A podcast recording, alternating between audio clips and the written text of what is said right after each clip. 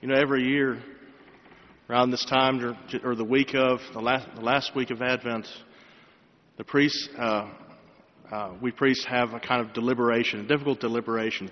Dare we use the genealogy of, of Saint Matthew? it's like if you if you think if you're worried that the homily is going to put people to sleep, then don't start with that one. So I was earlier today, as I was kind of finalizing my thoughts, I was like, dare I, dare I? But why not? Why not look to our past?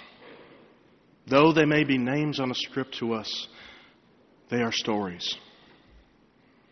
Each one of those lives, whether how accurate or inaccurate that list may be, maybe there's a few that are missing from that list, but they are stories lives that have been touched, grace that has impacted those lives.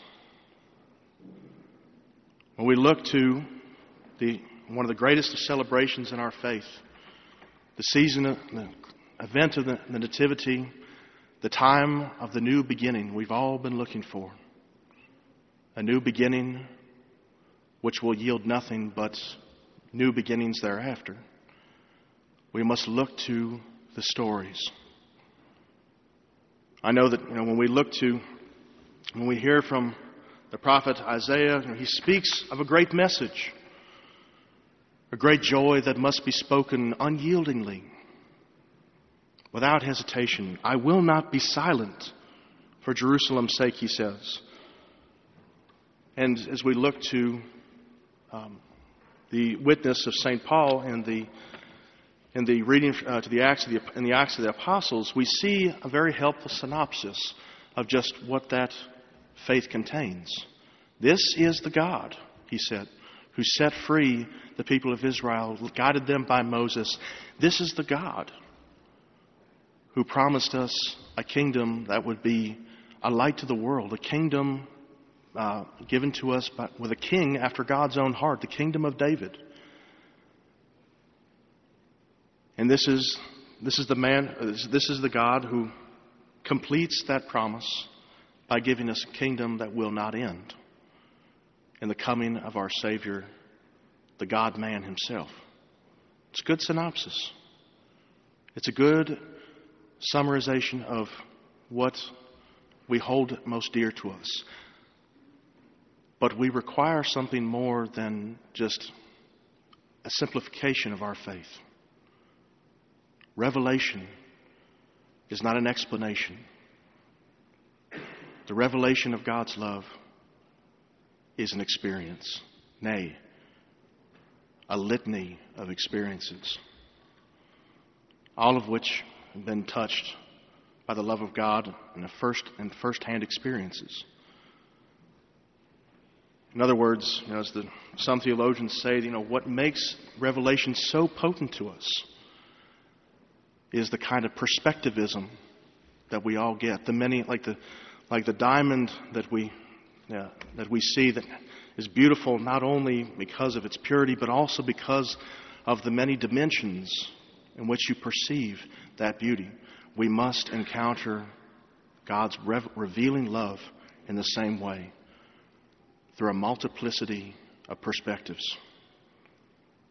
I remember as a, as a boy reading a, a uh, beautiful uh, literary book called Old School, in which these um, these boys, these uh, um, these uh, this all boys school, this uh, um, this boarding school, you know, this prided itself on the publication of the best essays possible, and whoever won in, in a particular semester was granted was granted, you know, not an audience, but you know, a, a day, a day to spend with a famous author of their time.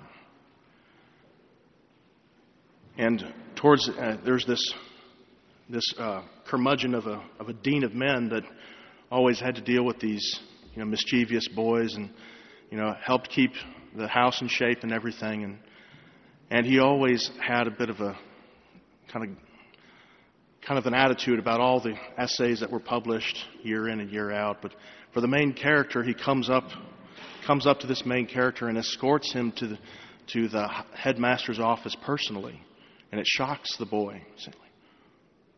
Dean, why, why, are you, why are you so captivated by what I wrote? You don't care about essays. You don't care about the, these kinds of papers. He says, You're right. I don't. Essays, dissertations, books, they will fade away, but stories will last forever. As we listen to these many names and we look to the culmination of those names, the, the characters of Joseph and Mary herself, we must see that these are stories that we belong to. It's not a happy tale that we, we dream of or, or gives us a kind of measure of nostalgia year after year, although, thanks be to God, we have that. But this is our story.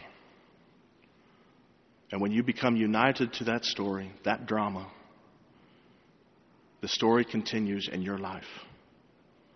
The gift of the Christ child is not a figment of history that you know, appeared once 2,000 years ago, but is your story.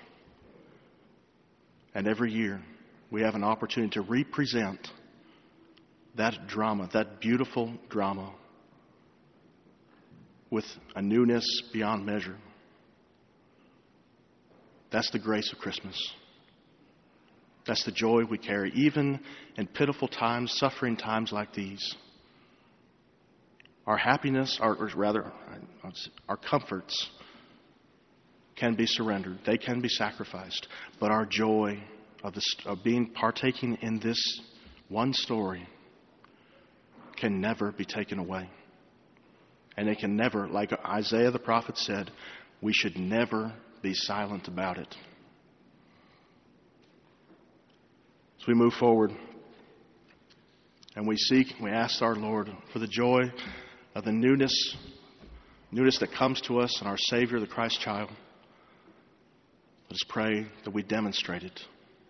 We don't tell people, but show them. Give them perspective of this story through firsthand experiences which your life brings. And may our patroness, our Blessed Mother, and Saint Joseph, who, thanks be to God, has been committed to the patronage of this year, guide us and encourage us in that direction. Thanks be to God.